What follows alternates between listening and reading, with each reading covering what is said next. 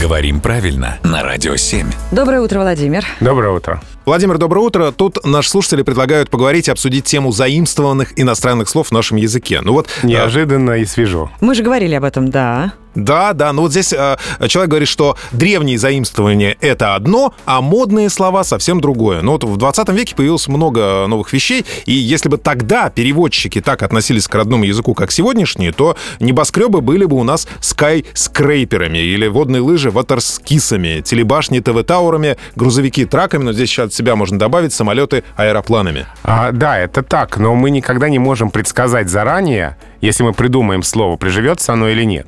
Вот здесь смотрите с названием видов спорта. У нас есть водное поло, Так. не ватерполо, хотя можно сказать ватерполист, но тем не менее водное поло есть такое название.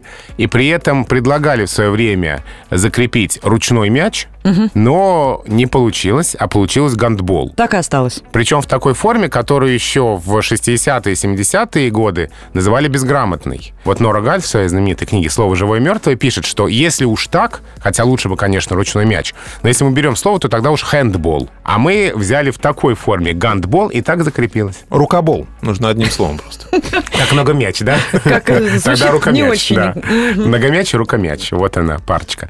Но в итоге закрепилась гандбол, и никакой ручной мяч не прижился.